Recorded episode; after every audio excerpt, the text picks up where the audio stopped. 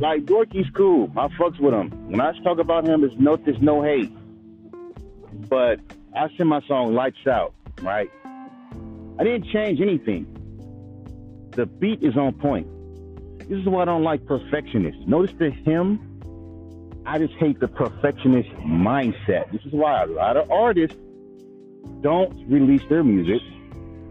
Like I told you, my biggest mistake was sending songs to independent radio stations. My, and not because of Tristan, of course. He was all like, Mike, you're the man. This is what happens when you let people put batteries in your back. Because I was just making whatever I wanted. Once I, once people start coming like, yo, you're fire, you're dope, you're this, that puts a battery in your back. So you continue to keep doing it. Now you're not making music for you. Now you got a fan base. Now they all fucking with you for one particular sound. But let me fast forward. My song Lights Out. I decided to re-send that song because the mixing was fucked up. So I went on YouTube learning how to mix my vocals more clear. That industry sound, nigga, a clear vocal is not an industry sound. You gotta look at it too.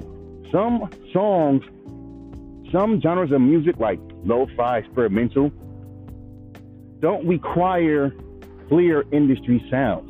You can do what the fuck you want. You can have the beat skipping, like whatever. The issue is, like you, like I told you, you have these independent radio stations who are thinking how the industry thinks.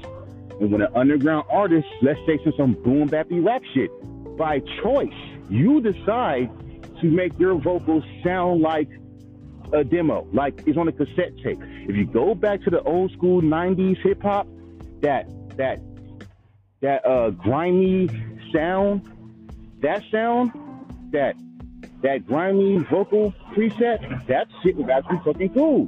Some people like that shit. Like Mach-Hommy has a fan base, and he and trust me, his fucking goddamn albums physically cost a leg and an arm, and that nigga making money. So and keep in mind, his mixes are fucking raw as fuck. Muddy as fuck. Yet this motherfucker is selling his albums for like hundred dollars. I'm talking about CDs, nigga. Vinyls like two hundred dollars. You see what I'm saying? So it's like at this point, bro, and he and he's making money. You know what I'm saying? So it's like, what the fuck are we doing? Like different strokes for different folks. Not everyone likes that clean, polished fucking mixing shit. Look at Charles Hamilton.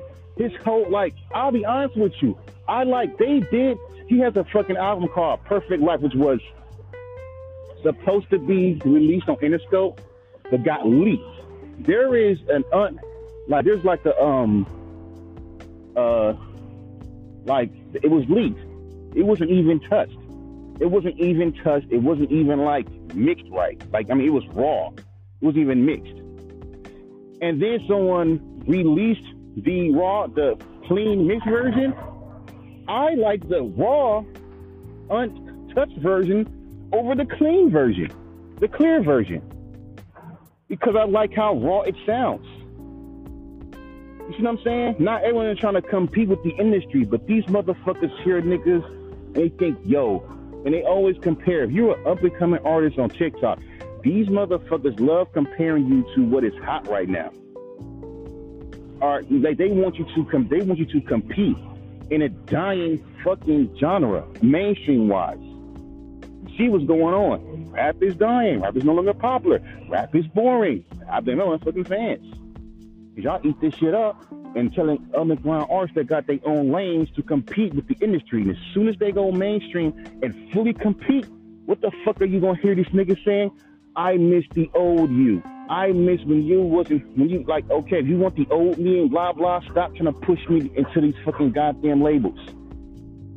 Cause keep in mind, there's gonna come a time when these like labels are scared. When SoundCloud was blowing up, my these niggas had labels before. Let's be real with it. When Sound before XXXTentacion came in the picture, niggas on SoundCloud heavy and getting a natural fan base on SoundCloud. Then you know, XX, Tentacion, all of them came out. Cool. But they had low key labels and connections backing them. Period. They did. Let's be real with that. Wasn't like motherfuckers just grew up out of nowhere. And then I like how people say, "But bro, you know, everyone." No, no. Cause I've been on this for like two years before it blew up, nigga. Now everyone's blowing up. Same thing with BandLab. I've been on BandLab for a long time, and it's recently blowing up. So that would mean all my songs and beats on BandLab should be blowing up right now.